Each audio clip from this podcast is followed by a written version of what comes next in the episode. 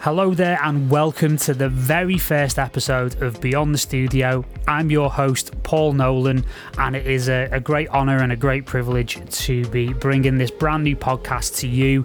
This is something that I have wanted to do for years, and finally, through NYT, I get the opportunity to sit down with a lot of friends, a lot of colleagues in the electronic music industry, and also a lot of people who I really respect in fields beyond electronic music and the music industry to really help you become the best artist, musician, DJ, performer, and human being that you can be.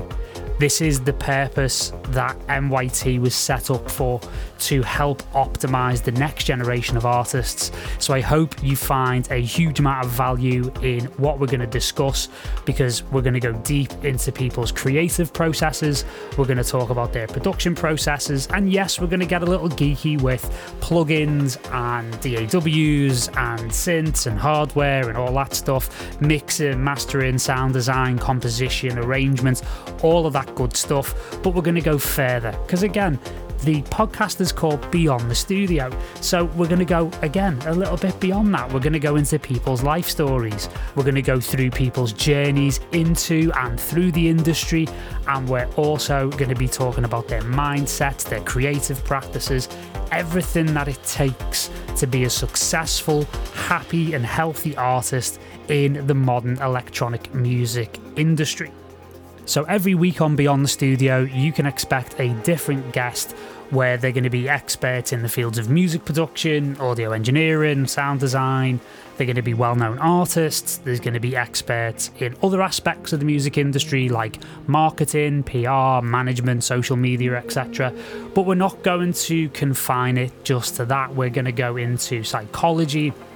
We're going to go into mindset, even personal and spiritual growth, so expect really interesting, long form, no holds barred conversations where we leave no stone unturned. And we're not going to be afraid to get into some really juicy and really interesting and possibly quite tough topics surrounding mental health, surrounding our own mindsets, and the journeys that we have to undertake in order to become the artists and the human beings that we know we can be. So, with that being said, our first guest here on Beyond the Studio could not be more appropriate. He's a guy who's had an absolutely amazing and wild ride through the industry over the last two and a half decades and has experienced it all from incredible highs through to more challenging situations and what this man and his partner are doing now in the fields of mental health is truly inspirational. I'm talking about none other than Matthew Bushwacka Benjamin. Um, Matthew and I have been working quite closely together Matthew has got a course on NYT which is all about remixing, which is called Remix Mastery. And Matthew did it from a really interesting standpoint. He did it from more the mindset aspect rather than geeky stuff like plugins and the more kind of technique based stuff. He attacked it from a very, very interesting point of view. That's available right now on NYT.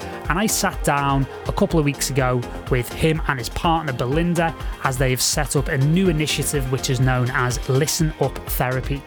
Matthew was also just qualified as a psychotherapist, and I think that's a fascinating transition for him to make.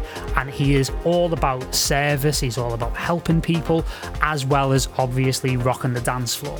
We also recently did an incredible remix competition with Matthew over on our lovely partners at Hello Demo, and that was an astonishing success. The standard of remixes that were submitted were just incredible, and the winning entries are going to be released in due course. So, without much further ado, I will hand it over to Matthew Bushwacka B and his lovely partner Belinda, where they talk to me about listen up therapy as well as a lot of other subjects. Enjoy. So, how are you guys getting on? You're good? Yeah, we're really good. We've been working very hard on on the website and the company and all the things that, that come with it, um, which is a lot. As you know, you know, starting out, starting a new business and, and trying to get all our ducks in a row and, and make sure that all these different programs talk to each other and that we've got all, all our kind of legal things in place and our, um, you know, our our message is strong and, and that we've got you know the branding and there, there's so much that we, we just do every day. Just all the little behind the scenes stuff that when you're starting out you don't even know you have to it's do. the worst, like, isn't it? We need this, and, oh, and then we need that. We need this legal document. So it's all that stuff under the ground that no one else will ever really see. But it's it's been a big learning curve for us on top of our other kind of day jobs. So Mm. Uh, yeah, but we've the foundation's getting there, and it's just good to let things be off to a nice kind of slow start so we can fix anything, and then uh, we have got more plans for next year. Yeah. That's it, because it's a, it's a weird part of the year, isn't it? Because it's like you're in this kind of limbo space of we're right towards the end of the year, but there's still like a little bit to go. So I'm at that point now, even into my second year with NYT, where it's like we've got loads of really big plans, but we're kind of running out of road, basically, Yeah. because Yeah, we're we're going to finish on the 17th of December. So it's like, you know, we may as well just put stuff on the back burner until next year in terms of new stuff. So totally Yeah. see where you're coming from. And it's tough at any stage, you know, because you have to balance, like you were saying, a lot of the day to day aspects with starting off something completely new and definitely mirror the experience that I had last year with getting NYT off the floor. You know, it was six months of just hard graft of being like, you know, buried in web development and marketing and all sorts of stuff. So, So yes. we've done most things ourselves, which We have done most things ourselves. I mean, the, Yeah. the things that seem to have taken the longest of this are, are the things that, in some ways, you know, should have should have taken the least amount of time. But things like getting the logo the right size to put on on email for. Oh god, it's the it's that it's always that one. It's always logo sizes as well, and it's the same Yeah. for everyone. Yeah, uh, anyway, that, just- that did our head in. But yeah, in terms of marketing, normally I'd be like, no way would we start something before Christmas. But being the year that it is, and we're seeing this, I said to Matthew, like, this is our awareness phase. We're just letting people know we exist. That's, you know, our main goal, I think. And then in the new year, we will start talking about our groups and other offerings. So Mm. um, in some ways, it's kind of perfect for that, just Great. kind of things in. Mhm. Yeah. Yeah, so for those who who obviously you know are coming to this for the first time, like explain to me what listen up therapy is, and what the intention is behind it, and, and what the offering is going to be. Sure. Um, okay. Well, Belinda is uh, an amazing meditation teacher. She has been, you know, studying in that field and, and, and lots of uh, other related fields to that for, for pretty much ten years now. Mm. Um, very very disciplined. Has has had huge experience out in uh, in India, training with her masters and uh, I'm, you know, as you know, you know, come from music background, DJ producer. But um, five years ago, made a conscious decision to start changing my life around in a different direction. And you know, recently qualified as a psychotherapeutic counsellor, while still doing my masters in in psychotherapy, and you know, have a huge vested interest on a personal level, on a curious level, and on an altruistic level as to like why people do what they do, what makes people tick, what what's happening there, where does it come from, how can we change it, can we even change it, and we both have a very uh, a, a big shared interest in, in the love of music, electronic music, and sound, frequency, vibration. Um, in different ways that very much come together. Um, Belinda's a massive techno fan, I'm a massive techno fan and, and DJ producer, so we have, have that shared interest. And, um, you know, I was also, five years ago, I did start to meditate every single day uh, when I was going through this huge transition and really felt the benefits of what doing this practice every day um, can bring. So, Listen Up Therapy, our company, is a com- it's a combination of, of Belinda's meditation teachings and psychotherapeutic practices. So we've got a team of therapists. There's just three of us at the moment, and we are offering not at the same time, but complementary to each other. We're offering the meditation and the therapy, and we're offering it to people in creative industries, music, media, and the related businesses based on our our own life experiences, our own stories and journeys around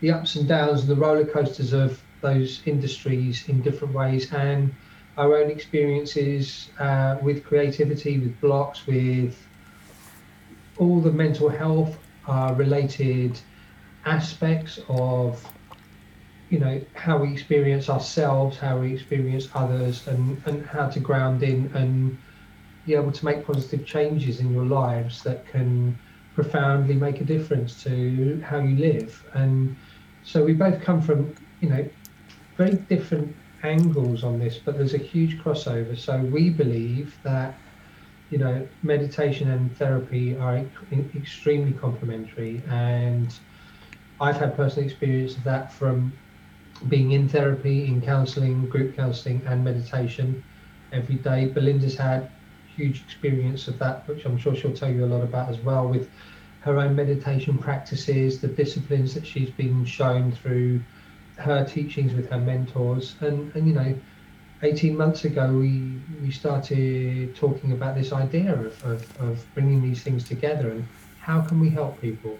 So that's uh, that's what it's all about. Mm, that's amazing and such a a pivotal time to launch something like this as well because of obviously everything that's going on in the world. You know, uh, we obviously don't need to go into too much detail about about that. You know, at the time of of this recording, but it's so essential to have these kinds of facilities. And from my own perspective of working in artist development, as you know, and supporting artists through this year, which has been you know really challenging and really rewarding in equal measure. But also, from my own background of being a sound therapist as well, and having that qualification and having that understanding, and uh, it, I was just sort of wryly grinning to myself when you were talking about Matthew about uh, qualifying as a, as as a therapist. Uh, I just found out this afternoon I've just qualified as a yin yoga teacher. So we are we're having we're having a you know it's it's celebrations all around today, so it's it's great because to have this conversation with other people who are on that same kind of train of thought of like how do we integrate all of this together and how do we provide maximum benefit for people is is absolutely amazing. And and again just one thing I would say in in addition for me it's great to finally have somewhere where I can direct an artist if they need something that is like a little bit beyond my pay grade. If you get what I mean, if I'm encountering an artist who really has some profound things that need a little bit more of a professional touch and a bit more of a professional clinical, you know, proper proper approach, then we've not had that before in the industry up until now with a specialization within the music industry by people from the music industry for people in the music industry. And I just want to take a second to kind of really applaud and give a lot of credit to you two for what you're both doing. I think it's it's really vitally important.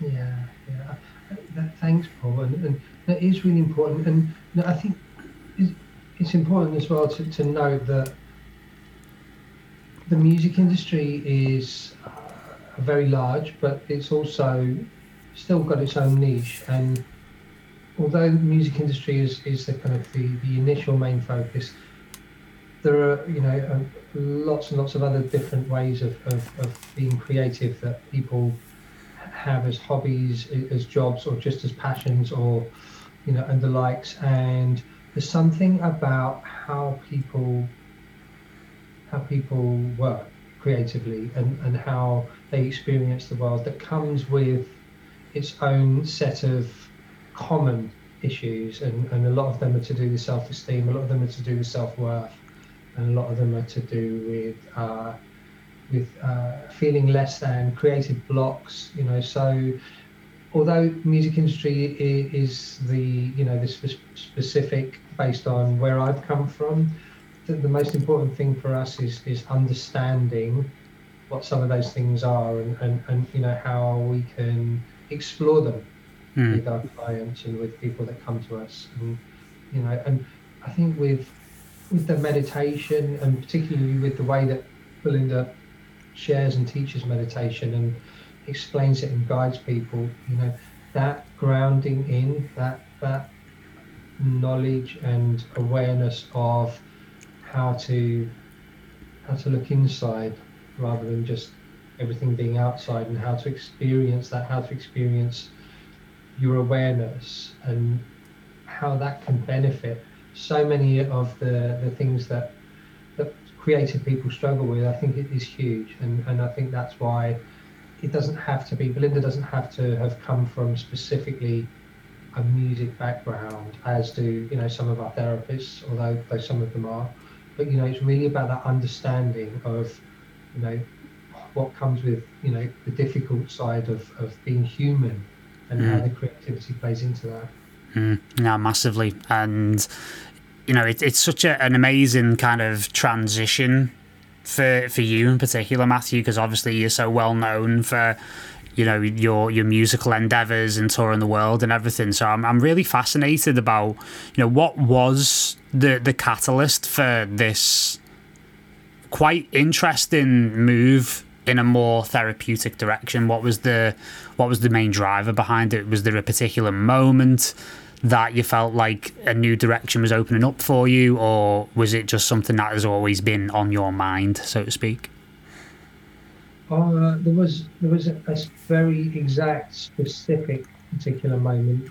In fact, um, which I can't say about a lot of things, but but this I can. Um, so in in 2017, um, I decided that I was going to take an entire year off, social media, and and write journal every single day, uh, which then started to become a book, uh, which will get finished one day nevertheless, um, in the very early stages of that journaling, it was mid to mid to end of January 2017. I I, I remember very vividly. I wrote in my journal, random thought. I've just seen myself sitting in a room, in a chair with somebody else, with a load of books behind me, talking to them about some of their issues. Maybe I should train to become a psychologist, and that was the beginning. That it was. It was. And I'm actually sitting in that room now. You can't see the books. If I was sitting in the chair to my left, all the books would be behind me. That's what I saw, and it now exists. It went from just a vision to what actually exists. And this is the room I sit in and talk to people. Of course, with the dreaded COVID and you know everything going online. Um, people aren't actually sitting in this room yet, but nevertheless, that's where it started. And you know, the precursor to that was, was me changing my life from sort of issues around you know addiction to to becoming clean and sober in in 2015 and staying clean and sober. And, and part of that was getting lots of personal therapy, lots of counselling, one-to-one group counselling cognitive behavioral therapy, mindfulness, meditation, yoga nidra, all of it. So I was shown all of that stuff in the summer of 2015, and I never looked back. I never stopped being interested in, or you know, many of those things. Still, to, still to this day.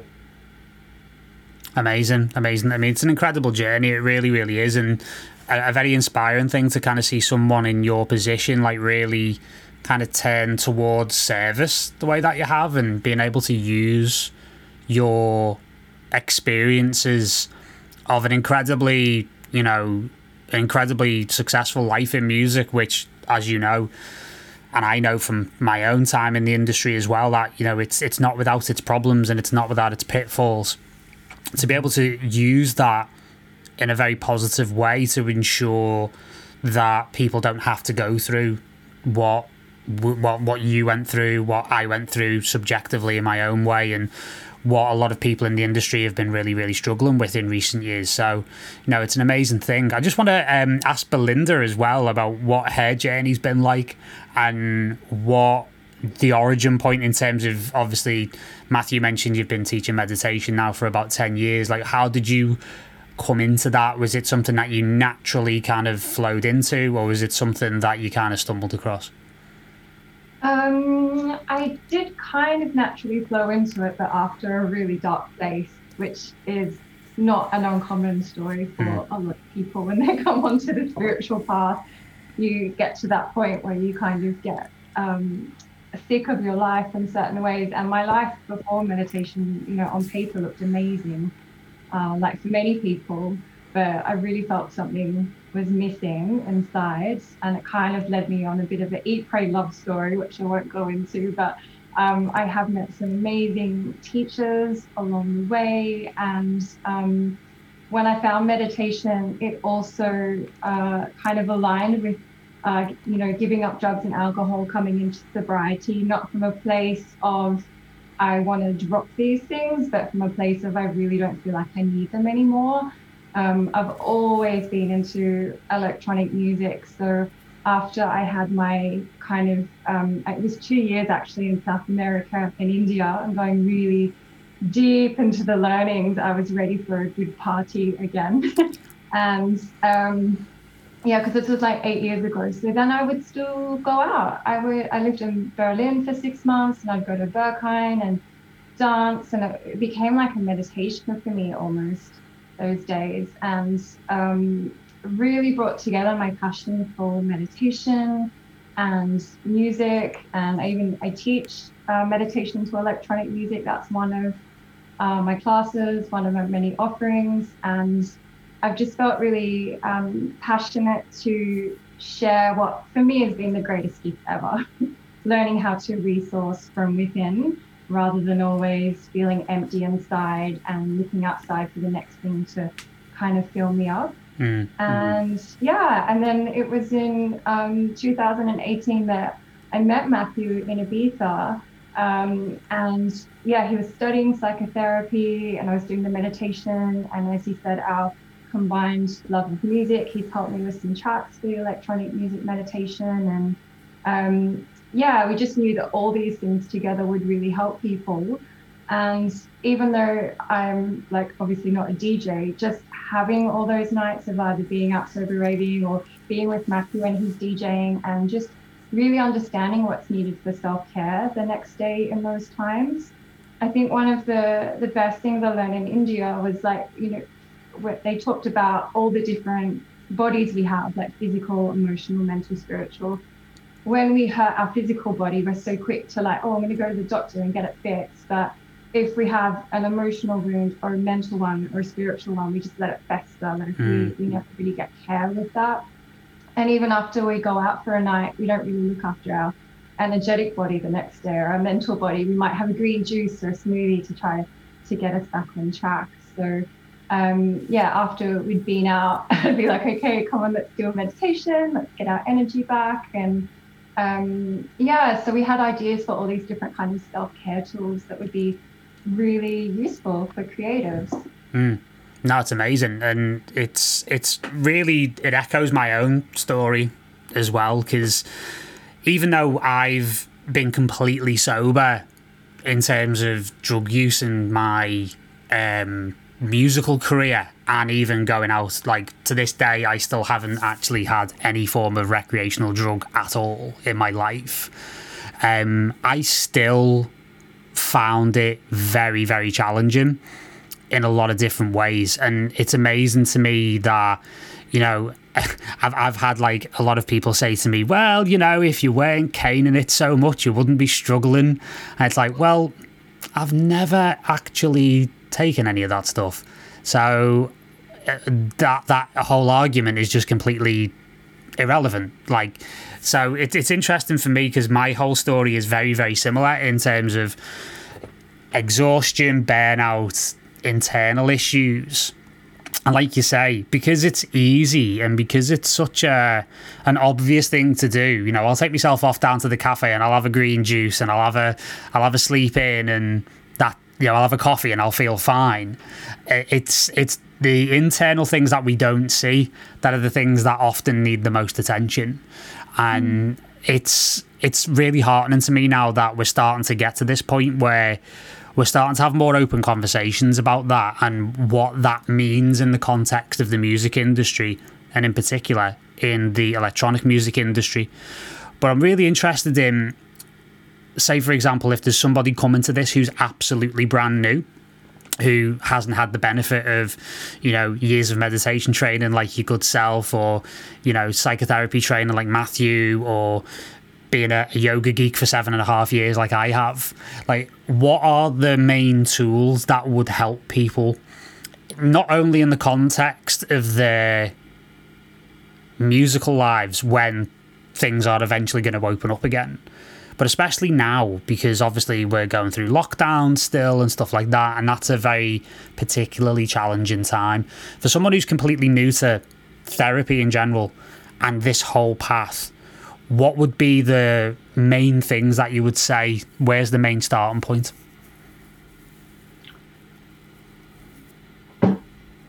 Well, it's a very broad question. I, I, you know, it really depends on, on what what they might be experiencing as well. Um, one of the things that I've experienced, just taking it away from therapy, is that and taking it back to Belinda really, and you know, you know I don't do this all the time.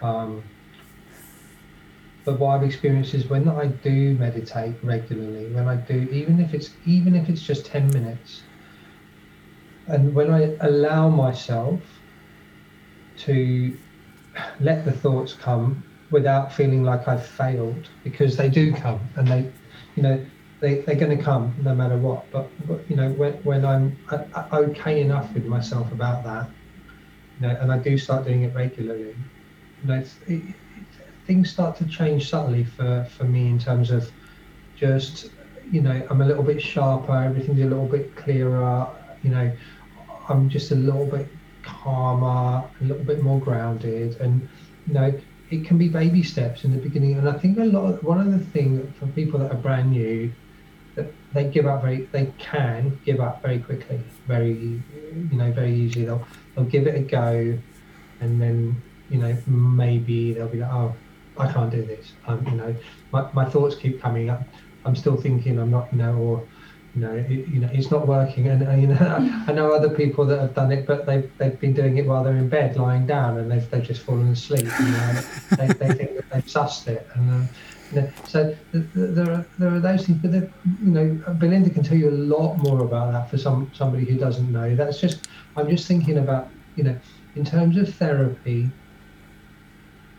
What's going on for you? Have you got a creative block? Are you struggling to to write music? Are you are you lonely? Are you isolated? Are you depressed? Are you suffering from anxiety? Are you uh, having difficulty connecting with people? Do you do you feel like people aren't listening to you? Have you got a safe space to talk to somebody about the things that you're struggling with?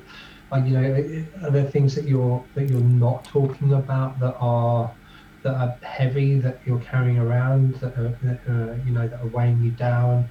Now, are you are you feeling are you feeling hopeless? There are, there are lots and lots and lots of things that you know you might want to explore with somebody. And you know, I, I don't want to try to generalize too much, but people aren't going to come come for therapy if they if they just feel fine and there's nothing wrong. You know, um, really, it's about you know how you know, can I have a neutral, non-judgmental mental space to explore what's going on for me you know, explore some of those feelings, what they're attached to, and try to make more sense of, of what's happening and try to see things from a different perspective. And you're not always going to get that just from talking to your friends. You know, friends can be very helpful and advice giving is, you know, can be very useful. But, you know, my personal opinion on psychotherapy and at least what I do is, is, is it's not it's not coaching, it's not advice giving. There will be times when I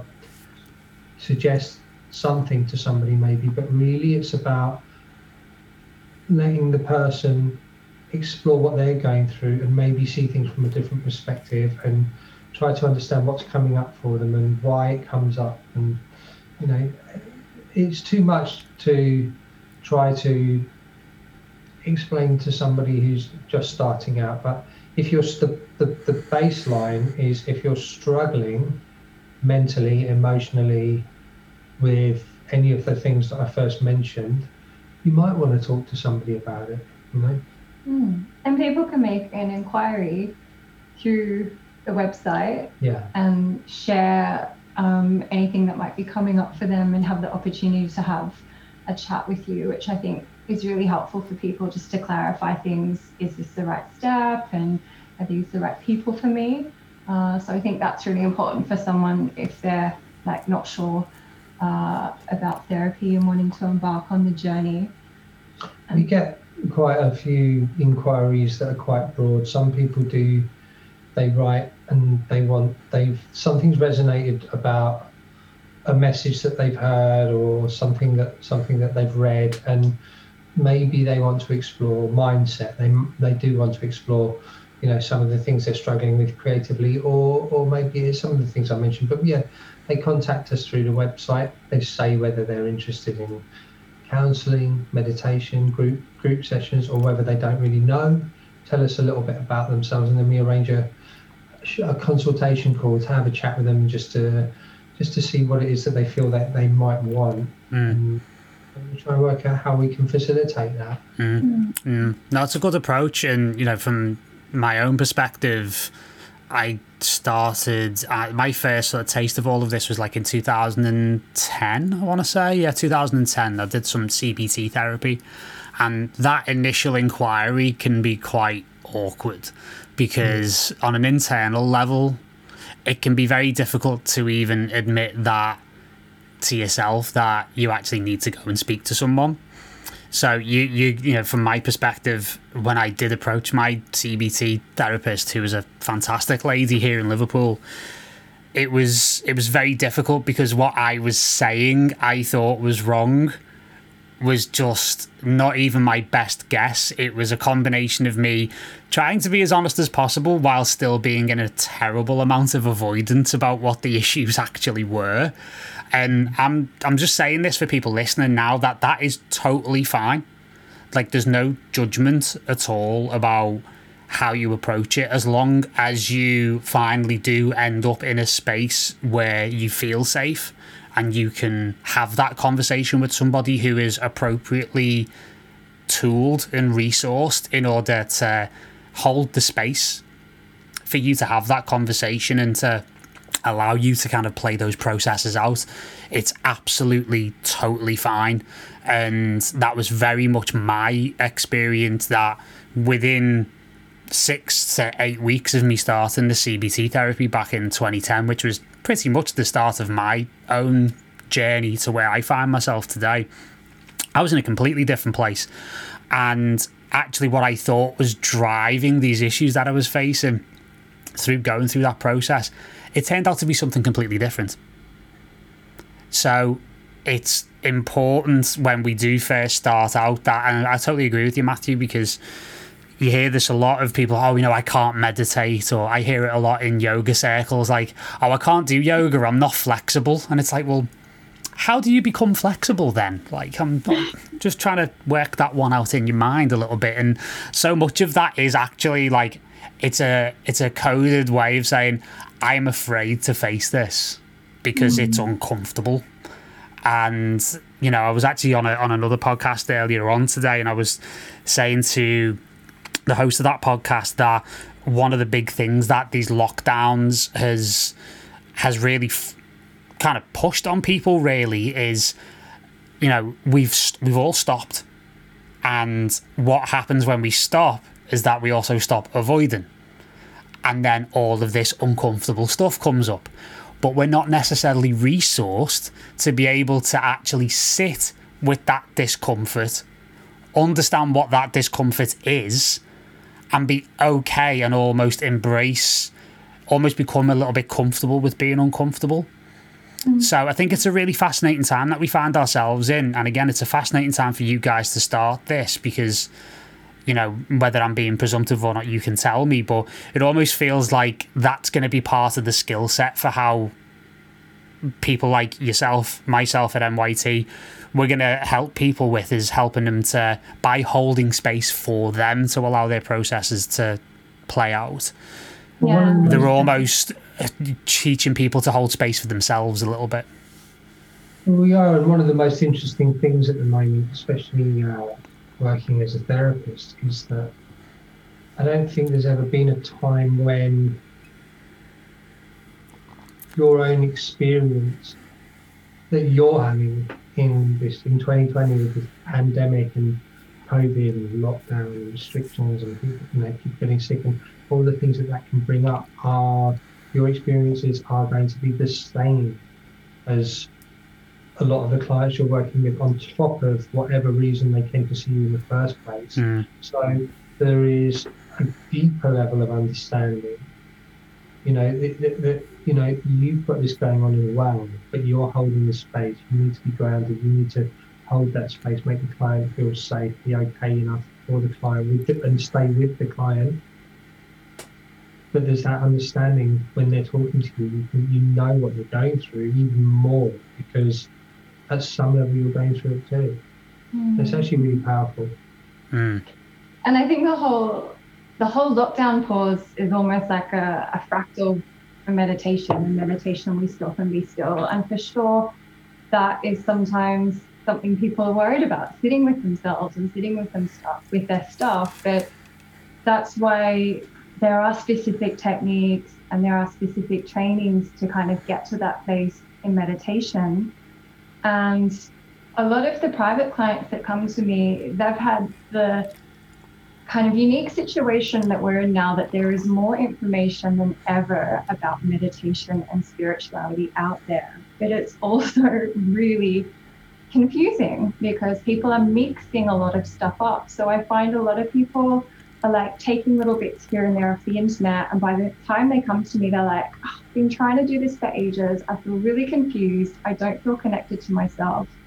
Um, they might have expectations about the whole I shouldn't have any thoughts thing and it ends up creating almost a situation of stress whereas in meditation it's just it's really about connecting to our deeper self it's about being our own best friend and sometimes all these other expectations and confusion around it i think creates a barrier where people think oh it's not for me so like meditation it is for everyone but we have our unique ways to get there. So just as we like different types of music or we have different skills and talents in life, each of us will find different ways to really come back to that essence nature within us. And uh, I think that's really useful for people who are just starting out, just to kind of loop back to what we were speaking about before when people are at home and they're like, you know, I don't get this. As Matthew said, they might be thinking like, oh, I have thoughts, I'm not doing it right and giving up. My message is like, don't give up. This is part of something that we're all doing to come back in and really find our essence nature. And it's just finding the right kind of resources to uh, personalize it to you. Mm. Mm, that's right, and, and you know what Matthew was saying about you know, my, my question about starting points being very broad. It, it is very broad because each individual will find what works for them and it's not necessarily what works for me or what works for anyone else. And I think that's where a lot of like the, the word that's been used quite a lot there has been expectations.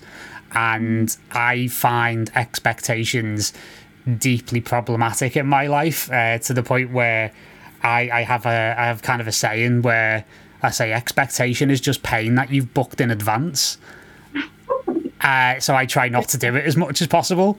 Uh, and again, it's like having these like unrealistic expectations of yourself of like, oh, I'm still thinking in this meditation, I'm doing it wrong, therefore I'm not good enough, and then the trail starts to go rather than just allowing yourself to kind of almost accept that that's where you are because we have to start from wherever we are right? With there's no formal start line. Like I never went to like an actual start line where it's like, okay, start meditating from here. Like there's no hundred meters Olympic final when it comes to meditation, right? Or any other way of of finding your way into this. So, you know, I think it's really important for people to kind of understand that that's the case. That yeah, you know, it's finding your own way forward into it.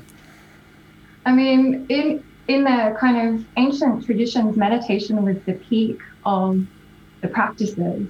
You know, um, just to give an example of one lineage, a lot of monks would do years of training with yoga, the whole classic renunciation thing, which you know we don't need to do by the way. But then they would then they would do the meditation at the end. Or um, what I'm saying by this is a lot of them had a lifestyle philosophy that partnered the meditation, and I guess that's what Matthew and I are kind of doing here in a way. We're bringing in like that support of um, mindset, having someone to talk through, working through like things.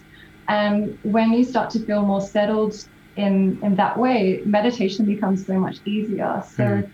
In the tradition that I learned, um, we did like the Eightfold Path of Lord Buddha. People call it Art of Blissful Living.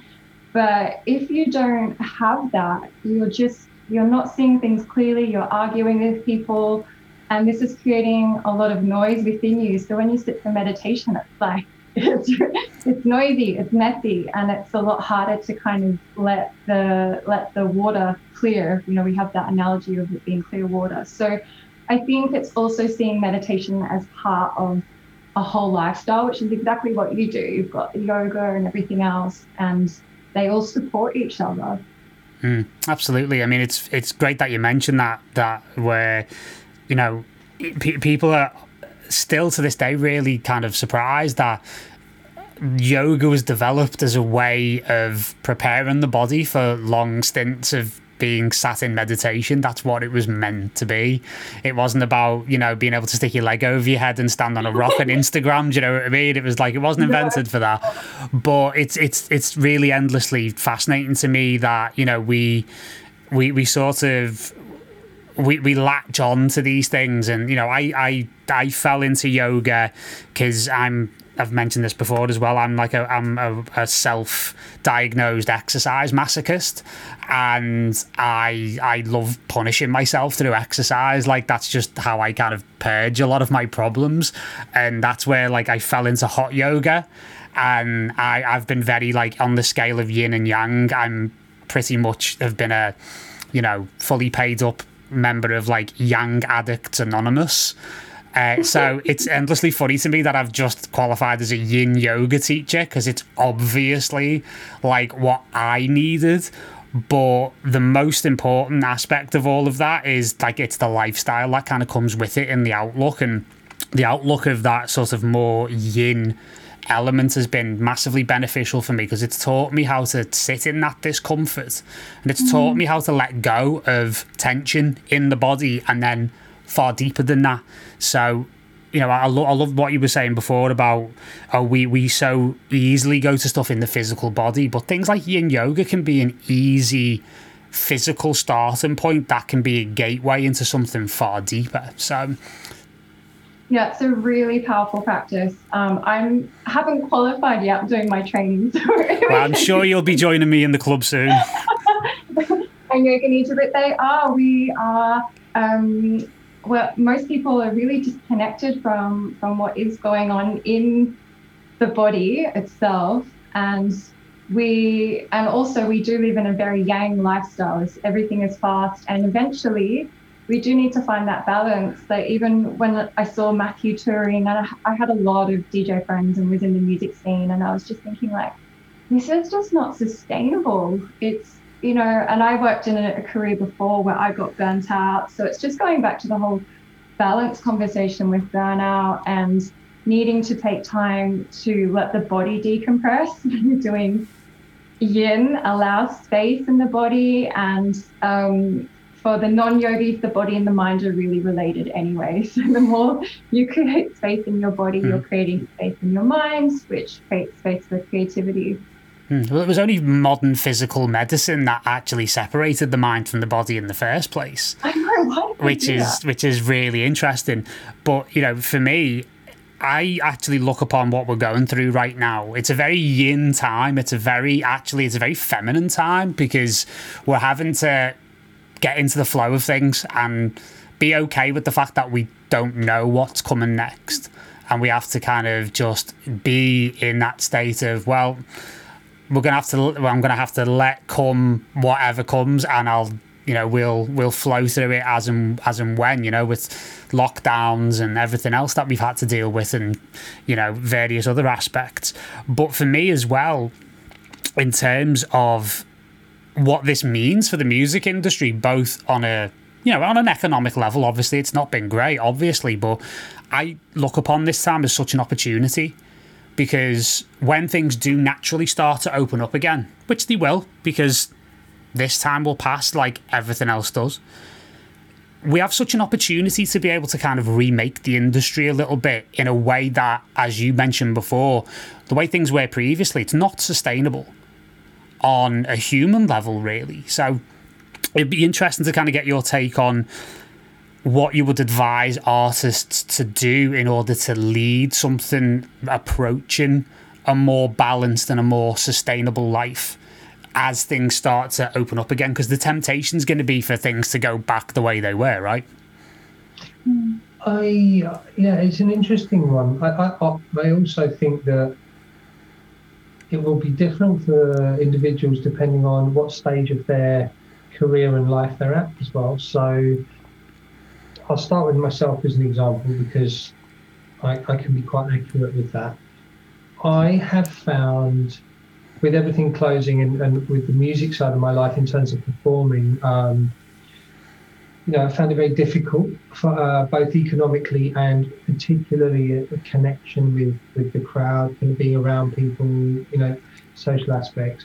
But, but equally, um, now that it's been like this for, you know, most of the year, I, you know, I, I have a bit of an apprehension of of things going back to how they were. You know, you know that that feels a, a little bit like ooh, you know a bit scary in a way. And uh, I, you know, we could go down the rabbit hole of, of how much of that is sort of government in, instinct, you know, government evoked fears and uh, you know conspiracies or whatever. But actually, it's just on a social level because we're humans, we're social animals, we need connection.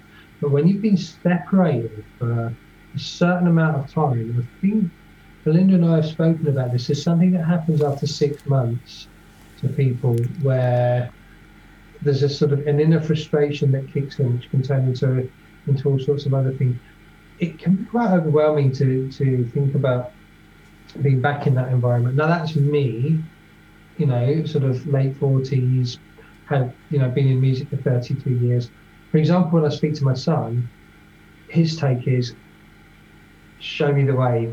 As the minute everything opens, everyone I know is going to be piling in there. They just can't wait for everything to just get back to normal. So, you know, you know, in people working in in music, uh, you know, as performers, as DJs, you know, everyone just they, you know that, that's young and hungry just wants to get straight back at it, and you know, the you know, I want to get back out there and do things as well.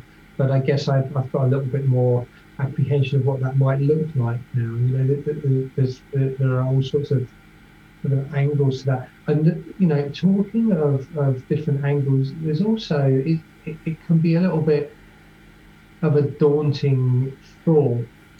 How do you get back on that ladder again now that you've been off the ladder for, for a little while? And some of my uh, successful DJ producer friends that are kind of 10 years younger than me that just started peaking recently, you know, their biggest fears have been how to stay relevant how how can we stay relevant throughout this period? You know, and you know what do we need to do to do that? You know, so there are lots of different stages and levels at it uh, of, of, it. Um, but self care is really really important, and I think if you know if you start at base level with the essence of, of of looking after yourself, look after number one, not in a selfish way, i.e., not caring about other people, but by making sure that I hate this term, but making sure you're the best version of yourself um, so that when you know things do open up again, you go back out there, you're fit, you're match fit, you're physically, mm-hmm. you, you, know, you're you, you you're strong, you're grounded, you've you've used this time well, you have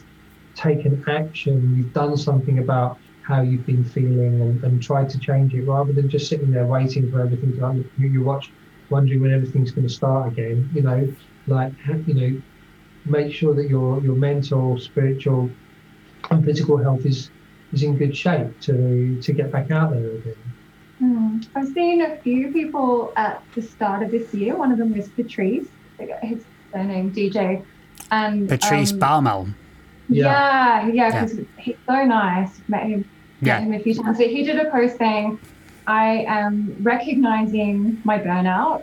I'm recognizing that when I'm playing too often, I'm just scrolling on my phone on social media, and I'm not productive." And he, in his post, he kind of um, shared, you know, what his plan was of like, okay, I'm, I'm only DJing. I don't know if it was every six weeks he was going to have time off, and he, he had kind of set out a personal protocol.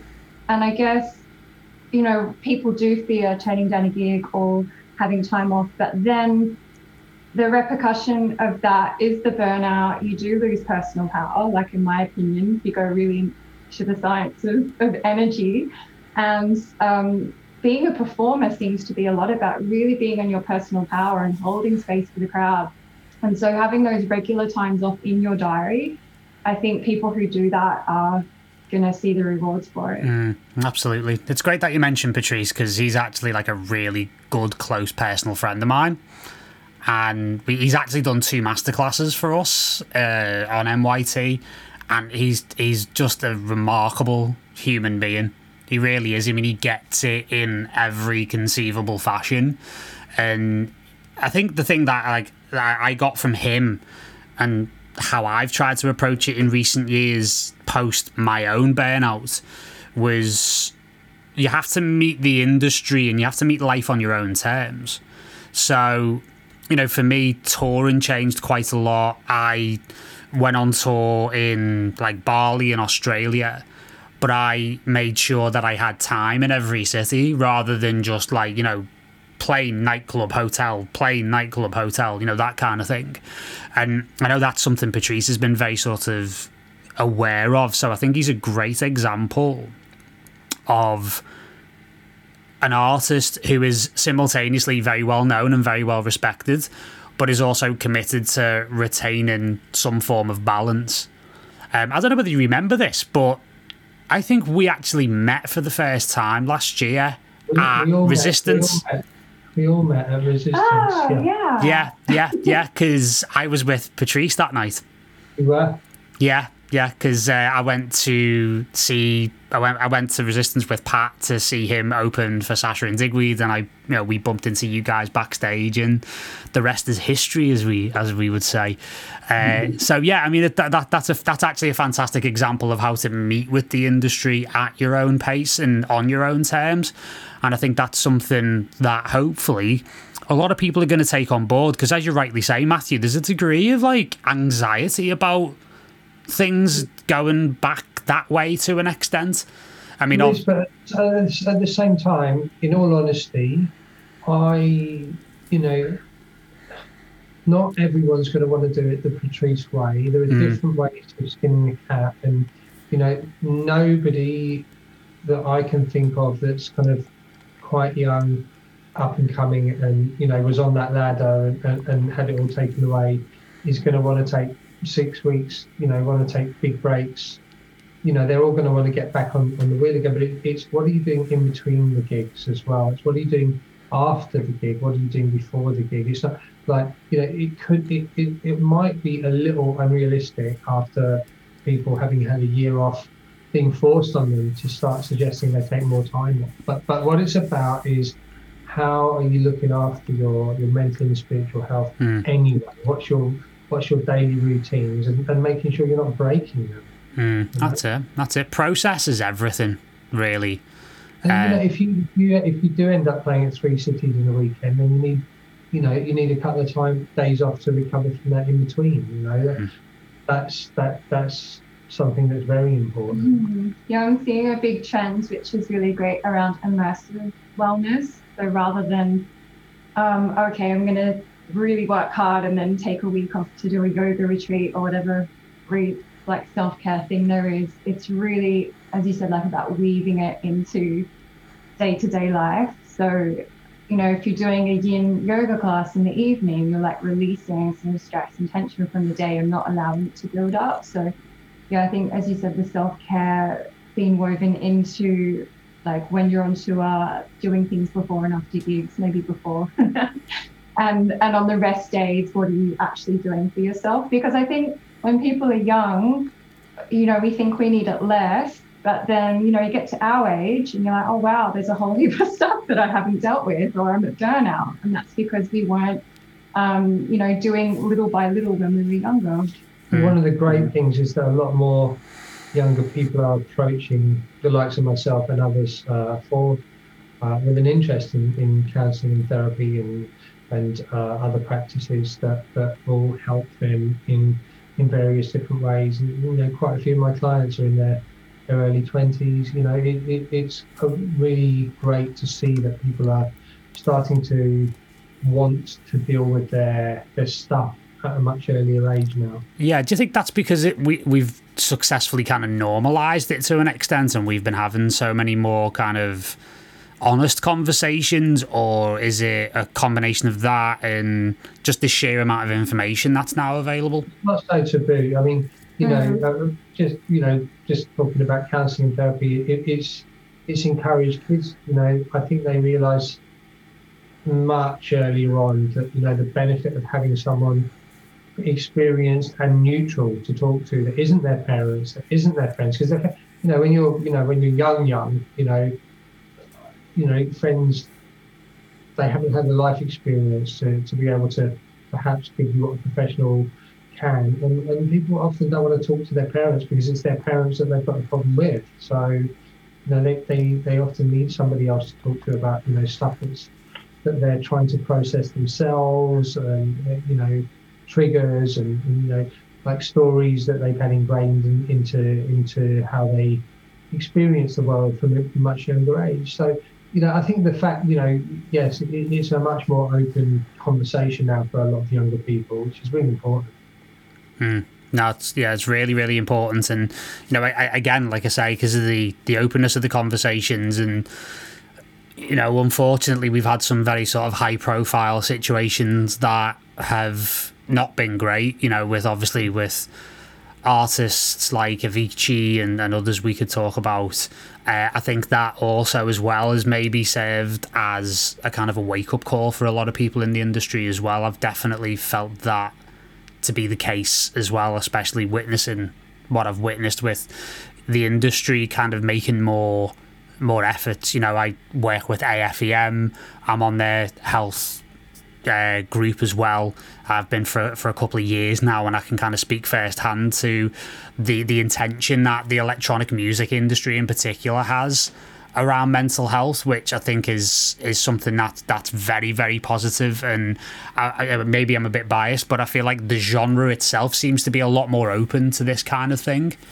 Um, than maybe other genres in the music industry, um, and it seems to be kind of leading the way to an extent as well possibly, but I also think that you know it would be easy to just think about um, the performing aspect of the music industry. But you know, people like agents, managers, people working at record labels, right across the board, like you know, behind the scenes, all the all, you know, the behind the scenes stuff, the the, the roadies, the, the lighting engineers, the you know, everything from kind of the, you know the ground level upwards, you know, to you know, executives of major record labels, all got similar stuff going on that, that they also need to kind of at times address and, and talk about. And if they're not taking care of the same things we've just been discussing in ways that are going to help them become more potent and to, to overcome some of these obstacles and and to you know try and you know try and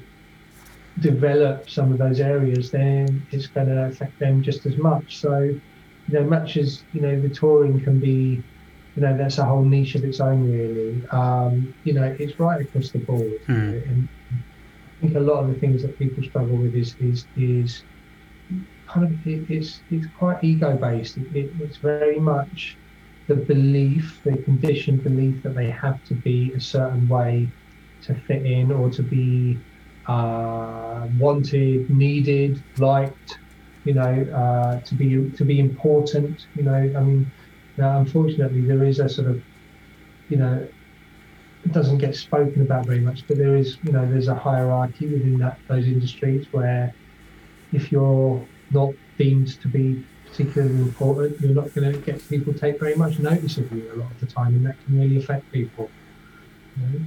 Mm. No, it's true. It's definitely true, and yeah, that that feeling of uh, you know not being enough is is a very real thing, and I think it's something as as creatives and as artists, I think we've all felt that at some stage or another in our lives. And it's interesting you mention the aspect of things like creative blocks and stuff like that as well, because that can be like a really challenging point as well. I've just come through a, a, a time when, to be honest, for about three, four months, nothing came out. Nothing came out in the studio at all. And, you know, it was only because I've I've kind of armed myself with a particular set of tools that I knew that eventually things would be okay. Um, yeah. Yeah. So I mean, you know, Paul, I've I've left my you know my recording studio all the all the analog synths are switched on twenty four seven, and the only thing I've done with them is hoover the dust off the keys in the last three months. Hmm. I, I, keep thinking I'm going to get in, I'm going to get in, and it's just slipped and slipped and slipped, and suddenly another week's gone by. So I, I, I hear you, and you know, I think it's really interesting coming from you know the perspective of listen up therapy and what we're talking about now with, with meditation techniques, therapy, creative blocks, all of it. Just to own it, I know what it's like to have these creative blocks. We talked about this when I did my remix production course for you. You know, the mindset. You know, it's not you know, I'm I'm not a machine that just churns out music 24/7. I, I have these things too, and that's why I know that I can relate to people that come to us because I still have them myself at times. Mm-hmm. And what do you think a creative block is at its origin point? What what do you think causes these creative blocks? Um, well, many different things. I think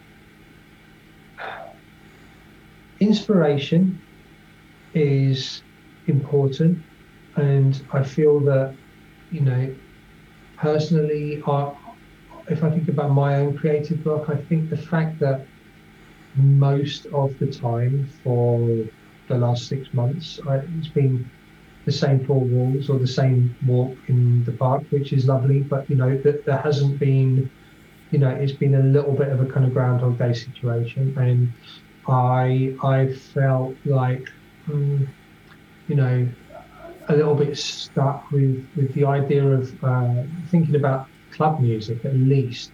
I've been felt a little bit stuck with the idea of making amazing club tracks that I know aren't going to get played in clubs mm. because there aren't any clubs.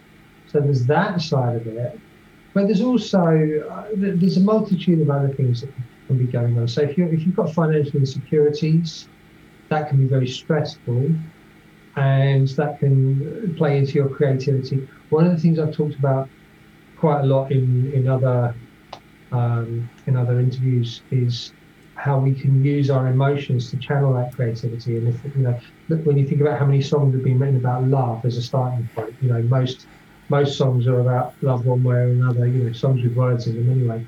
You know, but you know how we can channel our anger or our heartbreak or our euphoria into into great music and you know that that can happen but there are other things like i said that like things like financial insecurity or you know maybe relationship things that might be going on that can affect your creative block and then there's that feeling of needing to you know needing to be as good as or to compete with or keep up with or be better than other people that are doing the same thing as you, and you kind of go in the studio, you might start making something and think, oh, doesn't sound as good as that thing, or it doesn't sound as good as the other thing I made, and so you know it, it can be quite easy to just kind of give up, really. And one of the things that I found is just play, just go and play for the sake of playing. Don't you know? It doesn't have to be the finished track that's coming out on Drumcode or whatever. You know, you can just get in the studio or, or get on your instrument and just play and just just allow yourself to express yourself with no motive, you know, and mm. I think that can be really helpful. But again, it, you know, it doesn't always happen. Creative block can happen for, for a multitude of reasons. Mm. You know? I think maybe all, for me, I think they kind of get linked. I think the whole conversation, in a way, is kind of linked back to, to potentially like a central concept around safety. And you need to be able to feel safe in order to be able to have the conversations with a therapist or with yourself about you know what's going on with you and then in a creative sense if you think about it if you don't feel safe in you know economic terms or in a lot of other terms that we've talked about then that creativity is not gonna kind of come forward because there's not a unconsciously at least a safe environment or a safe time for that to happen. So you know for me i think it's interesting to have that conversation because on the face of it that they don't look that connected but they're they're very very deeply connected and they're connected to that feeling of safety because again the things that we haven't dealt with that maybe we've pushed down or maybe we've repressed they're normally feelings of being unsafe in certain ways. And again to weave maybe the ego into it a little bit that you know for me it's always been when i've gone to start a creative project and I've either procrastinated on it or I've told myself I'm not good enough or whatever. There's these feelings and emotions that come up that are designed to keep me safe, that are actually in overdrive and have started to kind of become overly controlling rather than things that allow me to feel safe in the, in the right way, if that makes sense. A lot of sense. Yeah, yeah, it's a, it's an interesting thing. I mean, I'm I'm I'm obviously like really with what I do. I'm fascinated by creative process and what what triggers it. And you know, there's been some. I've been reading some amazing books recently by people like Steven Pressfield. Um, I'm reading an amazing book by Seth Godin at the moment called The Practice that's been absolutely huge for me because there's a quote in that book which I'll, I'll I absolutely love, which I'll I'll I'll, I'll give now, and it says a uh, process process rescues us from the poverty of our intentions, and it's that whole thing of the creative block can be diminished in a way if we learn to trust in our own process. And obviously trust requires a degree of safety so if we can cultivate a little bit of safety within ourselves. Yeah, I think that's the important thing, what you said there, cultivating it within ourselves, mm-hmm. that we don't feel we have to rely on just external safety, because part of the the deepest gifts of meditation, if someone you know does continual practice for some time, is that you feel so rock solid in your inner world as your home, and it doesn't matter what's going on outside you, which we kind of spoke to before with even this time. We don't know what's happening, but I'm pretty sure a lot of the people that meditate all the time, they feel more safe and relaxed in this period of life. And then, even within their creativity, I guess the safety is around am I being judged? Am I, it comes back to the self doubt piece. And, um, you know, I often share this, I share it in my meditation courses, I share it with students. It's really cultivating this energy, cultivating this relationship inside you that you really have this solid trust that if um, someone doesn't like what you're creating, it's it's not going to completely destroy you. So I think that's the safety piece. Like if this person doesn't like it, what's going to happen? I want to keep myself safe. But it's yeah, it's coming back to that that mm. self confidence. Mm. No, it is, and, and definitely meditation's a huge, huge part of that. There's a couple of things I always go to in this type of conversation where you know one of the things i always like to say to people is the the you know what other people think of you is none of your business mm-hmm. and i try and you know, I don't really, I, I try and sort of not give too much credence to whether or not people like me or don't like me or you know anything like that. I try and maintain that neutrality at all times. But going back to creative process there's a fantastic thing i heard david bowie say once and it was in that because you know he had a gap of around about i think it was like possibly even as long as like 10 to 15 years between albums. And this journalist asked him once so like where have you been the past 10 15 years like what where where where's the albums been like you know where's the music been and bowie very calmly crossed his legs looked at the guy and said i had nothing to say and there was absolutely no like struggle in that statement at all. He was just like, I had nothing to say, so I didn't make any music. Quite simple. And it's is a, amazing, yeah. sorry, sorry, continue. I was gonna say when we do give ourselves space, then when the creativity comes, it is something really special and really fun deep inside of us because you were talking about, you know, the creative blocks and where do they come from and overthinking and stress. But um, I don't think we've really normalized enough people's creativity cycles. Like you just shared, you had, you know, three months off, and and our society that values productivity so much, they're like, oh, that's nothing. But in another sense, it's like you know the cultivation, the the time where everything's composting and getting ready for the next cycle and Mm. preparing and. Um, so he had 15 years of doing that. Next album was amazing. No, exactly. Yeah, and it's funny because like to sort of reflect on that for a moment. Uh, the the guy who we we selected as the winner of the remix competition on the digital side, Kurt from no- Norway.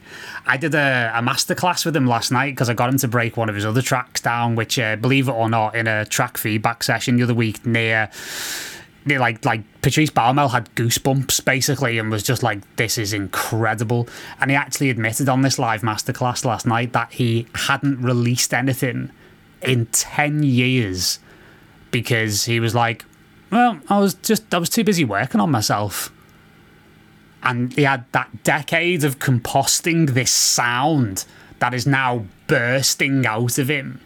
And you know he's he's doing incredible work and that in that context. I, I love that kind of thing of like the creative cycle and you know what you're saying about it being I think composting is such a good word for it because it's like you know you make you know, I should uh, compost for another nine years. yeah yeah I, I some music again. I, I mean for me I think the word is ferment more than compost for me I think it's more fermenting you know Yeah. Yeah. Yeah, that's our excuse, mate, and we're sticking to it, I think. But uh, but yeah, it's totally true because, you know, I, personally think, and I, I I actually have a real problem with this in the industry because, you know, we're we're being told a lot that, you know, you have to have tracks out all the time and you have to be constantly releasing stuff. And, you know, I think it's led to a lot of a lot of stress. I think it's led to a lot of if I'm being completely honest with you, I think it's been a lot of forced mediocrity because people feel like they have to release things that you know in times gone by they probably wouldn't have because it probably wasn't of the right kind of standard and it wasn't what people wanted to say.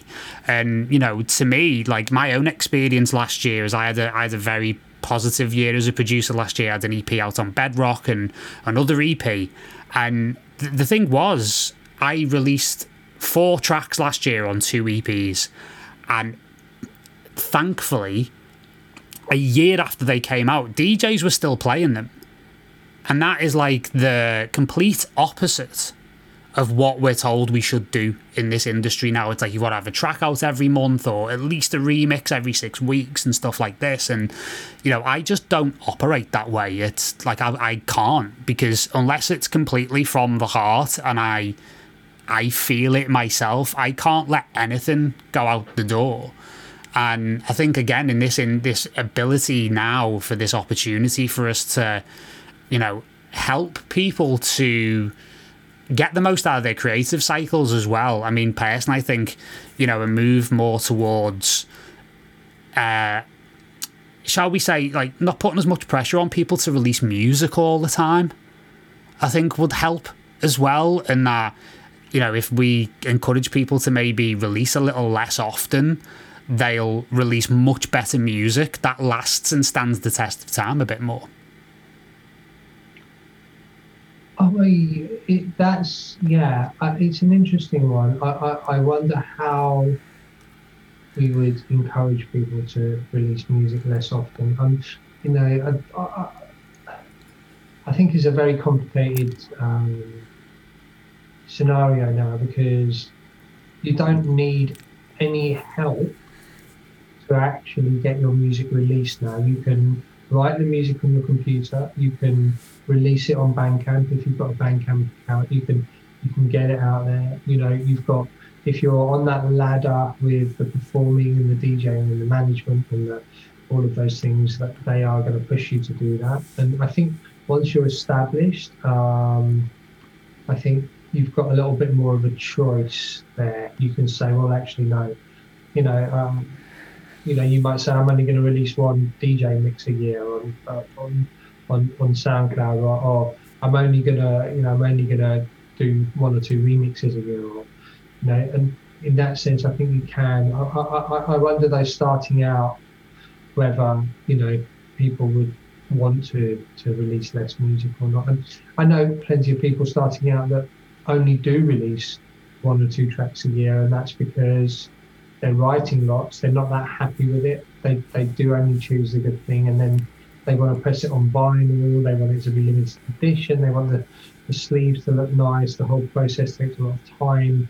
You know, I think it, it's it's the the music by numbers that you know uh, crew that that you can't really press the pause button on because it's too generic. And I, I wonder sometimes on a personal level if, if my desire to write club music has been slightly tainted by how generic music is out there in the genres of music that I like to play. And sometimes I think, oh, well, this just sounds like all the other tracks that I really like that I play already. And you know, I know that I've still got that creativity in me. I've still, I know I've still got that creative streak, but there's something about well, I've already made things that sound like this, and all of these things sound like this, and it should sound like this. And then this is where I get into my creative block. I fall into the trap of well, it, it losing its purpose a little bit. Mm. It's like, well, it has to be better than the last thing I did. It has to be signed to the right label. It has to be this. It has to be that. And some of the joy can be taken out of it, and, and, and you know, so I think really quality over quantity in terms of releasing music is, is is a good purpose. And if every single person that is making music that is good quality did that, there'd still be too much music out there. So we're kind of we're stuck really. Yeah. Yeah, yeah, exactly. There's there's definitely there's no easy answer to that for sure. Um, I think more than anything though, like again around about that central concept of safety, it's also being a little more considered, I think, and being maybe a little bit slower about things and you know taking our time a little bit more and again like meeting the industry at our own terms and at our own pace, I think is is going to be a, a, huge way forward. But again, anybody under the age of 40, unlike unlike me, uh, may not take that advice as read and just wants to get back out there and hit it full throttle because, as Matthew rightly said, you know, with his son, I know if I was 25 right now, I would be chomping at the bit to get back out there, you know. Mm. No, totally. So, in terms of um, where, just start to wrap things up a little bit now, in terms of what, where you're going to be offering uh, your amazing services and how we can go about finding out more, uh, what's the plan for Listen Up Therapy and how can we find out more information? Oh, uh, best thing to do is to, to check out our website, first and foremost, and you know have a look around. We've got listen up, which is therapy, and listening, which is meditation, and uh, there's lots of information about what we're offering, what we do, who we are, our team, about uh, the meditation courses that Belinda's doing. We're also putting together uh, group sessions for people very, very soon, where we're going to be co-facilitating, holding space for groups, and we will be there'll, uh, there'll be different types of group sessions going on. Um, it's not therapy strictly, but it's going to be uh, topic based. It's going to be, you know, very much connected to keeping keeping people, you know, with a positive mindset and, and growth through community and people being able to try and explore some of their difficulties and other people will be able to bring in how they've experienced that and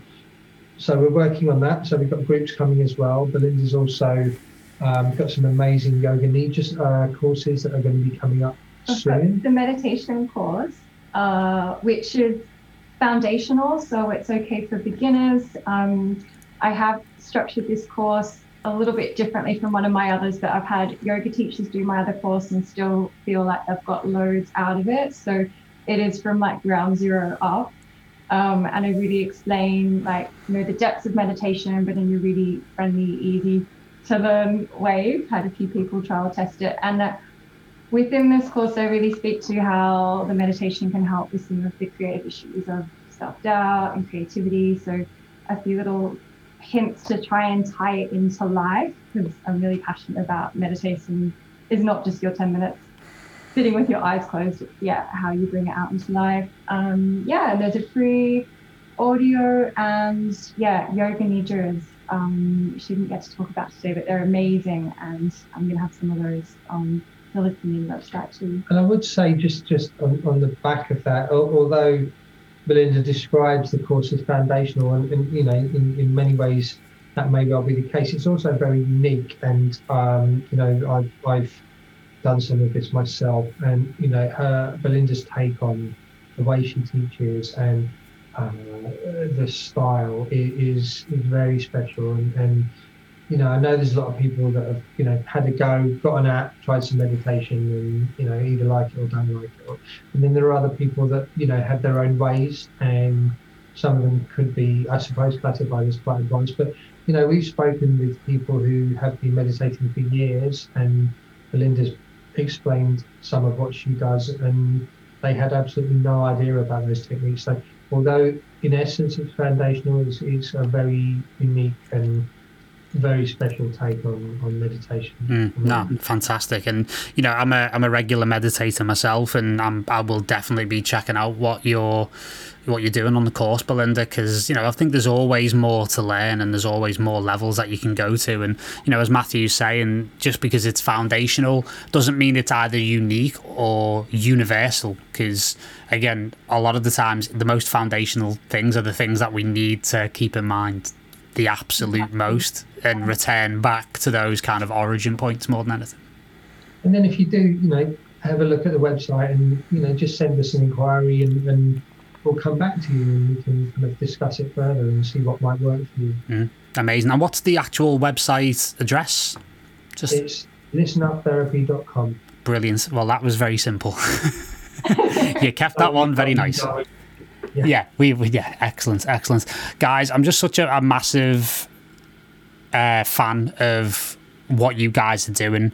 As I said before earlier on, I think it's incredibly important and vital work that is going to help a huge amount of people. And you know, I'm already thinking about ways in which you know our members at MYT can really benefit from it because they're very aligned to this type of thing as well. You know, we've got a new program starting in January called the Flow System, and it's all about how to find flow, and it's it's more than just a course. Essentially, it's like an entire approach to a creative life, and obviously meditation and, and everything else that we're talking about is is a huge part of that. And I've already um, we've already started the process of starting to put yoga uh, lessons and yoga uh, classes onto the platform as well.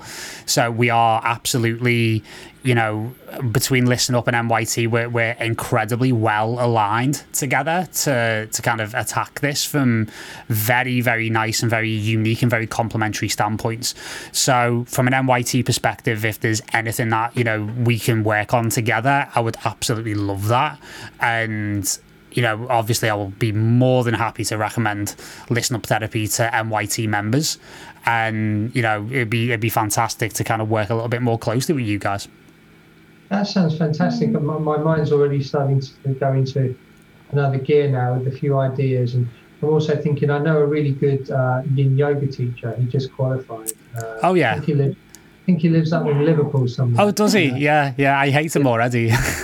Yin yoga and yoga pizza. yeah. We could definitely, we could definitely we need to do, do some wellness collabs. You know, we could definitely do some stuff together, yeah. and, and you know, we, we can also, you know, we, we can maybe talk about how that might work in the future. But you know, I'd love to love to get something going with you. Yeah, it'd be great. Amazing, amazing. So yeah, thanks very much for your time, guys, and much appreciated. And good luck with everything. And yeah, just great to spend the best part of an hour and a half talking with you guys about this kind of thing. And as I say, best of luck for the future. Thank you. Thanks so much, Paul. It's so kind of you to give us your time. It's been a, a, total pleasure talking to you as always. As always, mate. Well, thank you very much, and that'll do it for today. And uh, I shall, uh, we shall both, and uh, well, everyone in the room here will uh, see you soon. So there you have it. There is the very first episode of NYT Beyond the Studio in the can, as they say in Hollywood. And I could not be happier with the way things have launched here. I want to say very much a massive thank you to Matthew and Belinda for coming on and launching the podcast in such style and also getting over their important work with Listen Up Therapy. And you can find out more about their work with Listen Up over at their website that's www.listenuptherapy.com. You'll find the link to their website in the show notes.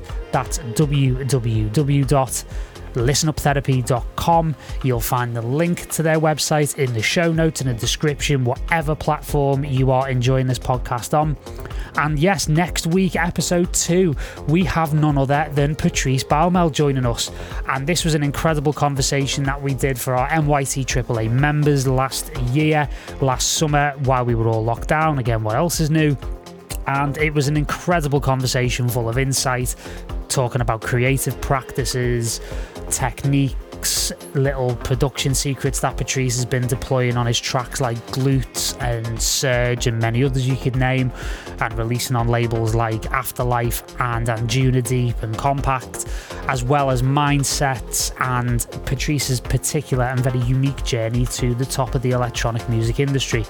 He also answered a lot of questions from our NYT AAA members who attended that call live. And if you would like to join such events like that in future, then you are more than welcome to make 2021 your year by becoming an NYT AAA member. You can head over to our website, that's www.transition.studio. Again, that link will be in the show notes and in the description. So if you feel like you want to become part of a supportive community that has over 20 plus courses available to you, including Matthew's course, as we mentioned before, Remix Mastery, and many more to come this year, then it's definitely for you.